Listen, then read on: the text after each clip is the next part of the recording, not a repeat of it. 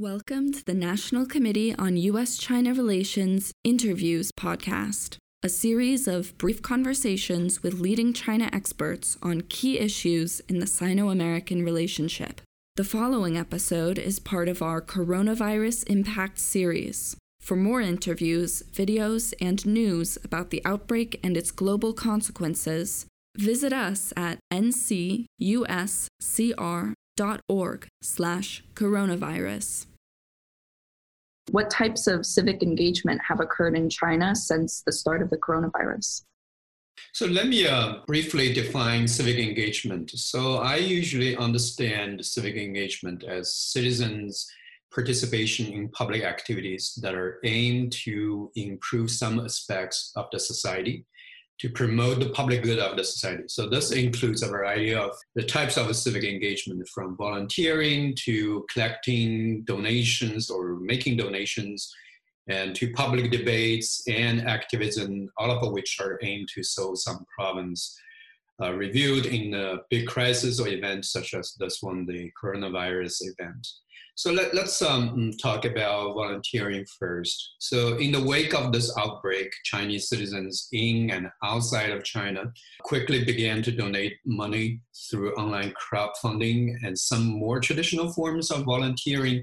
For example, I saw on Weixin very early, just immediately after the outbreak, that private car owners organized themselves to help doctors and nurses commute because buses all stop and one of the groups I observed uh, even had about 4,000 car owners. So this kind of a traditional volunteering, face-to-face volunteering stopped after Wuhan prohibited uh, private cars from driving. But in other places, uh, this volunteering never stopped. For example, people organize themselves into groups were organized by homeowners, or committees, or homeowner associations to do grocery shopping together and receive and distribute online shopping deliveries at the residential area. Sometimes um, became becoming uh, vigilante at the checkpoints um, to check people's um, temperature and receive you know um, packages and so on and so forth. All these forms are what I call the compassion despite politics. Despite all the draconian quarantine surveillance and the political controversies, there's still warm undercurrents of mutual helping and engagement in public activities. Another form of civic engagement is engaging in public debates. People are also actively engaged in public debates over various issues, such as the debate over the government's lack of transparency, um, you know, slow response, and the Red Cross scandal, so this form of engagement is politics of compassion, which is not compassion despite politics. In other words, the expression of a compassion through open debates within the public sphere and also with some political implications. And this kind of debate is certainly affected by the political structure and particularly um, the censorship from the government. One particularly important moment about this kind of a public debate was the death of Dr. Li Wenliang, one of the early whistleblowers we have seen a huge sudden wave of expression of sorrow, anger, online and offline. Some people actually did the offline mourning. They went to the hospital where the doctor actually used to work and used the whistles, the actual whistles, blowing the whistle to pay tribute to the doctor and to express that if you cover up the truth and the consequences will be very tragic and also uh, devastating. But most people actually forward his pictures and make memes online and vehemently criticize the Chinese government's lack of transparency and slow response and the effort to cover up the information about the virus. When the whole country, especially um, people in Wuhan, were astonished by the quick deterioration of the situation in terms of death tolls and also people suffering on the ground. So the main ideas expressed in this mourning included to demand freedom of speech and the high expectation for the uh, government's responsive governance and, and also their further uh, proper response to the disaster. So far, I don't think I have systematic evidence to talk about this issue, but I saw from social media and traditional media several interesting ways of civic engagement. Since it's natural for me to ask now, what role has Chinese social media played in civic engagement? I, I, believe that WeChat and Weibo, because people are under quarantine, so there's no way for you to do face-to-face interactions, now become the major ways of interaction. If you open a WeChat now, it's not just the you know communication or posting online. It has a lot of things integrated into this app you can buy things online, you can make payments, you can organize a lot of things. So with this app, with a cell phone, that actually facilitated interactions and the civic engagement to some extent, such as buying groceries together for the whole building. Some volunteers I observed online, they do psychology, they have already had a psychological training. So they offer online counseling. And also people organize donations online and uh, through uh, crowdfunding and also transmitting information about the demands from hospitals, from even individual doctors and nurses. But there were some interesting new ways of engagement. An online Weixin account by Nanjing University School of Journalism and Media.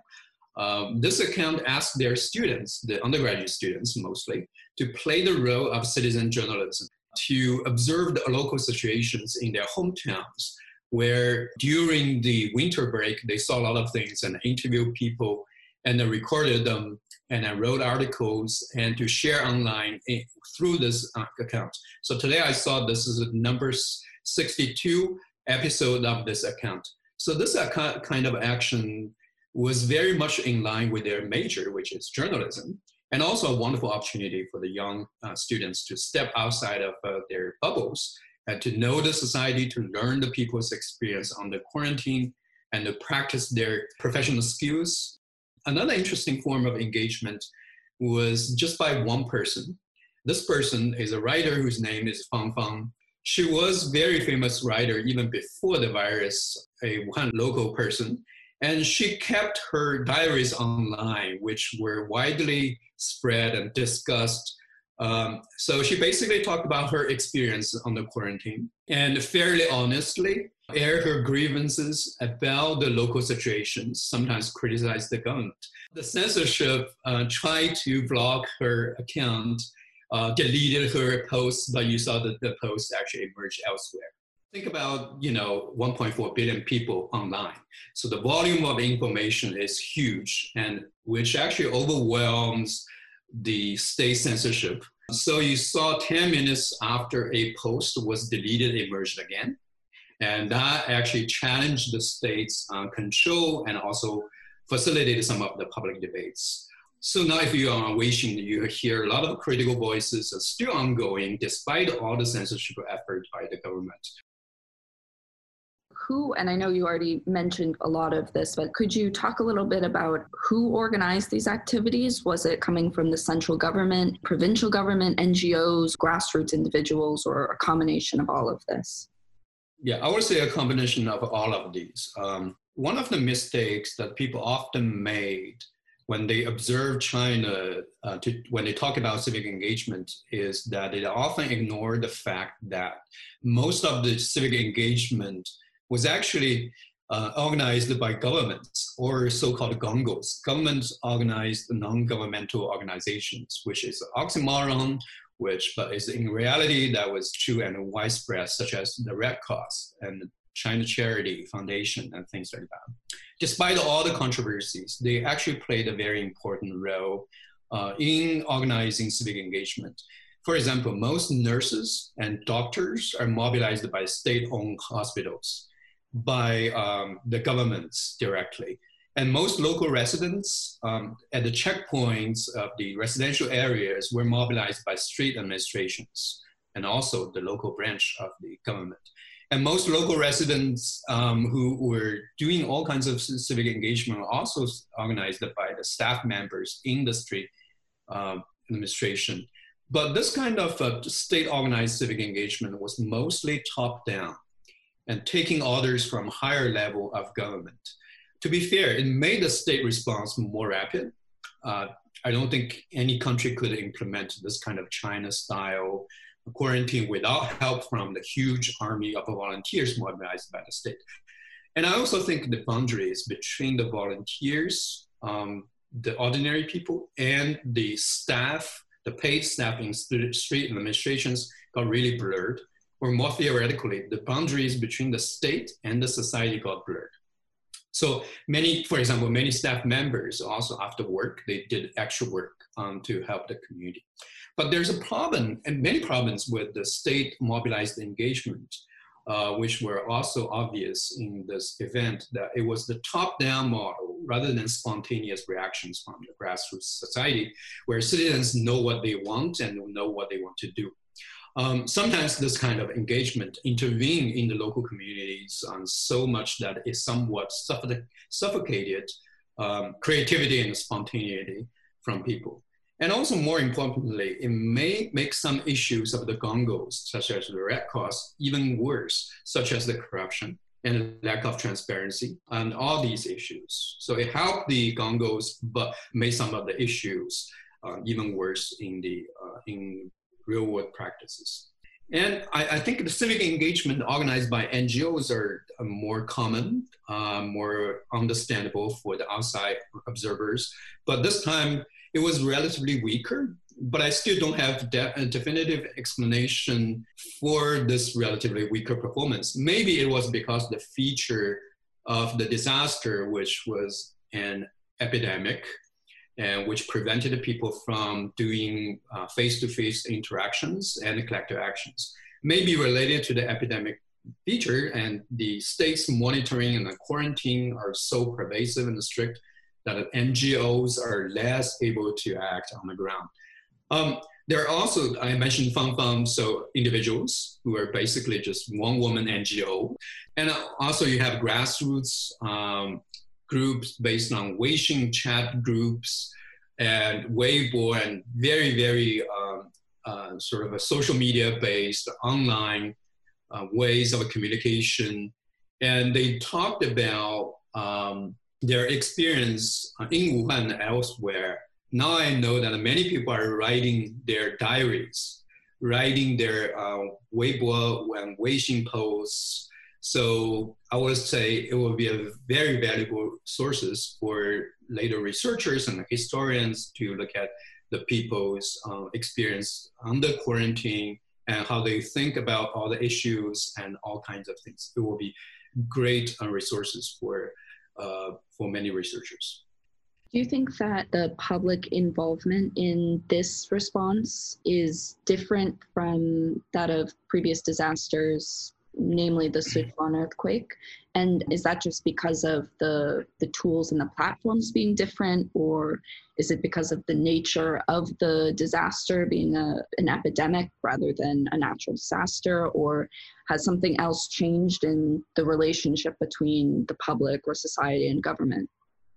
Yeah, I think all of them, um, all the factors will contribute to the difference. Let, let me talk about Sichuan earthquake, which is the one that uh, I'm most familiar with.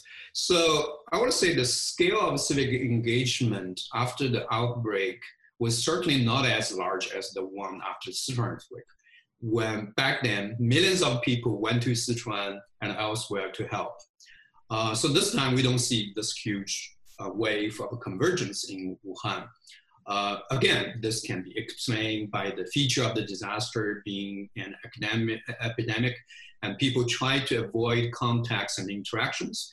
And also at the local level, as I mentioned, the top-down total control and the quarantine also prevented associations and small groups from playing a bigger role. And the response was basically dominated by the government, and leaving very limited room for spontaneous action. But it also can be explained by some long-term trends since 2013, when uh, President Xi Jinping became, came into power. Um, so uh, I would say civil society scholars now all agree that the constraints on civil society since 2013 is getting stronger and stronger.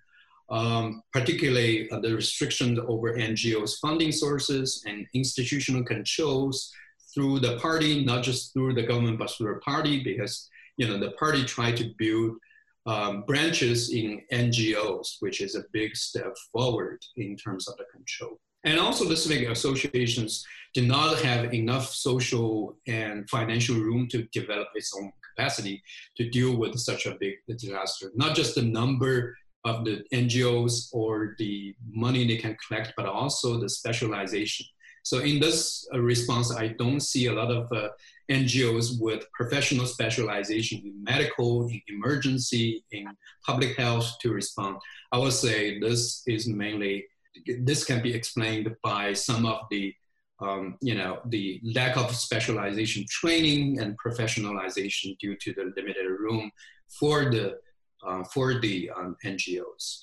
Um, another difference is that um, in the wake of this disaster, uh, we don't see a lot of citizens advocacy and activism. So in 2008, there was a very important advocacy that was from the liberal intellectuals and media to propose a national mourning for the Sichuan earthquake victims. That was historically unprecedented because it was the first time that the Chinese government mourned um, these ordinary citizens instead of the leaders. But it was raised by the public sphere and accepted by the Chinese government. So it was a very touching and moving moment. And the Chinese government was widely praised, even by you know, overseas media. But this time we saw the spontaneous mourning for Dr. Li Wenliang, but the voices of advocacy were not as strong as those um, in the Sichuan earthquake. There was no advocacy for a national mourning, and the Chinese government actually didn't think about it. I saw somewhere posts to talk about uh, whistleblowing laws or something like that, but it wasn't responded by the Chinese um, government. So I guess part of the reason was that the heavier restrictions on the public sphere particularly on the public opinion since President Xi came into power. Um, of course, media outlets like Caixin did a very good job in reporting this virus event, but no media now performed the advocacy function uh, in 2008.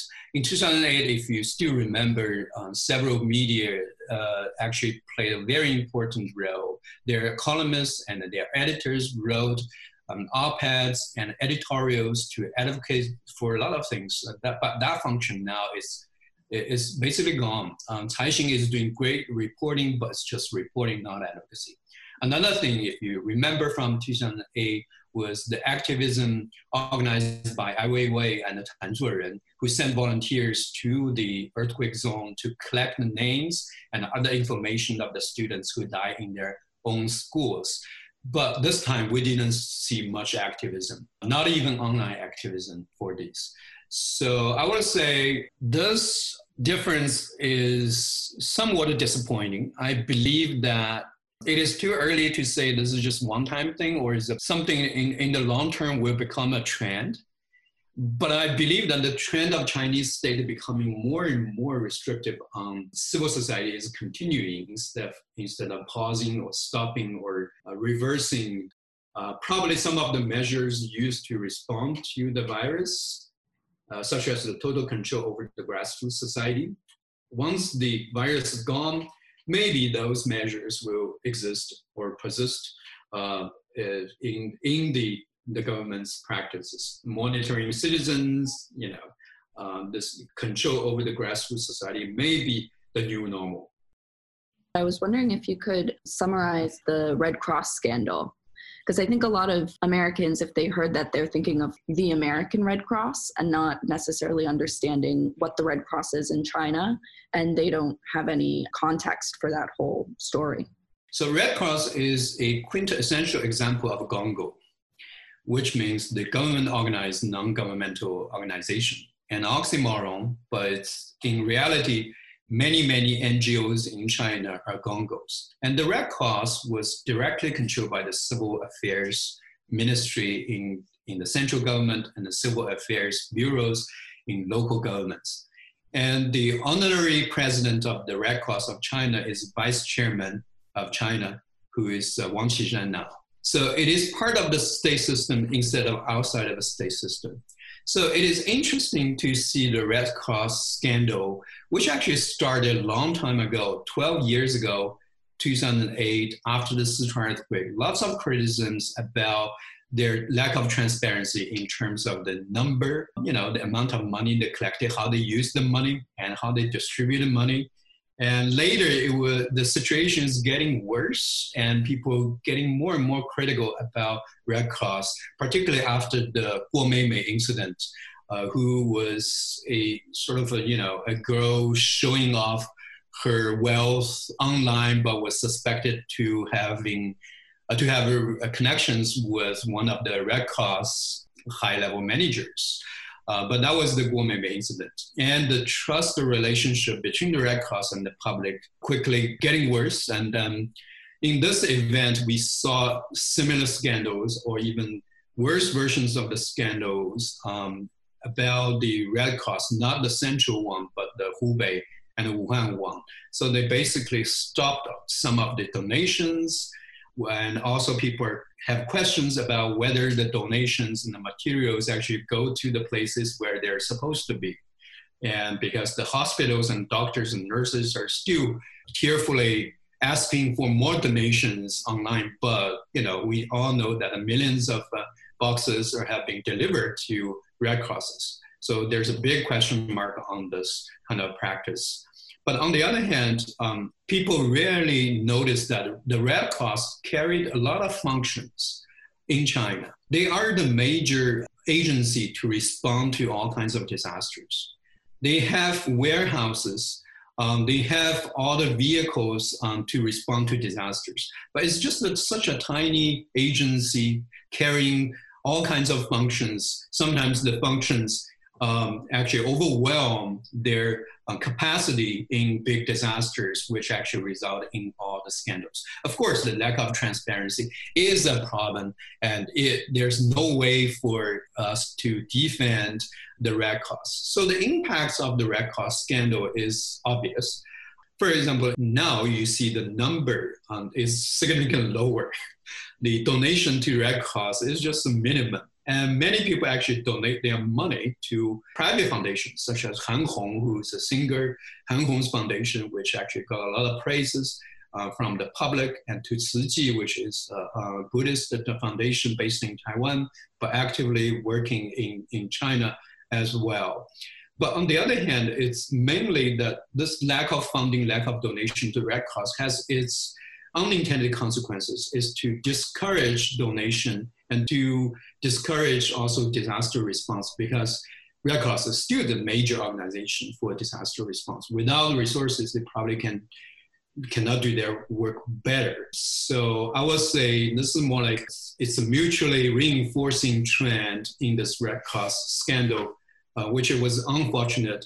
I guess it is the time for the China Red Cross to reform itself, um, to be more transparent to the public, to be more responsive to the public's criticisms, and also to reform its bureaucratic structures. Have there been any calls to reform it from within the government, or is this still mainly on social media and in public discourse, something that's being advocated for? Yeah, the call for reform is mainly from the public sphere instead of the government because in the power structure within the Chinese government, the Red Cross is relatively powerless. It's mainly one of the so-called public institutions, 事业单位 in Chinese. Um, so it's it's more like a, an agency affiliated with the government instead of one of the government bureaus. So I would say many of the government officials actually don't care so much about Red Cross if there's no scandal going on. If there's a scandal and then you know it's a Red Cross problem, not a government's problem. But usually the public perception is put to together. The government and the Red Cross are pretty much the same thing. And they know, they know that it is the Gongo, uh, and the Gongo is supposed to be a state organization instead of an NGO. So this uh, scandal or previous cases of scandals have pretty bad inf- uh, impact on the government's um, reputation and trust relationship with the public as well. Do you think this will encourage true NGOs to try and occupy that space in civil society? Or do you think that the constraints that have been increasing on these non government parties will prevent them from stepping up? I think the scandal actually gives room for foundations like a Han Hong Foundation. And also, uh, earlier is the Jet Li's One Foundation uh, to participate in disaster response, particularly in at the moments where people have you know very low trust on the um, uh, Red Cross. And then Han Hong made a case that we are transparent about pretty much everything.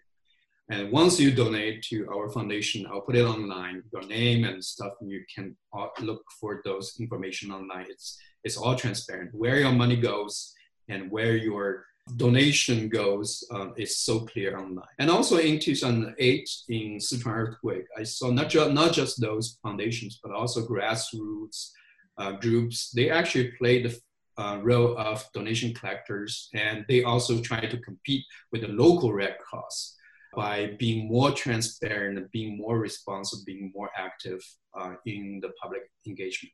So I would say the Red Cross now is in a serious trouble that you have to compete with all these foundations, which are more active and more responsive. And the staff members of those foundations and small groups, they work around the clock and they don't have eight hours working time. Uh, they work for like 14 hours uh, in those big disasters. So the Red Cross now really need to rebuild their reputation and the status uh, in the public sphere to regain the trust from the public sphere. To learn more about the coronavirus and its impacts, visit us at ncuscr.org slash coronavirus or go to youtube.com slash ncuscr.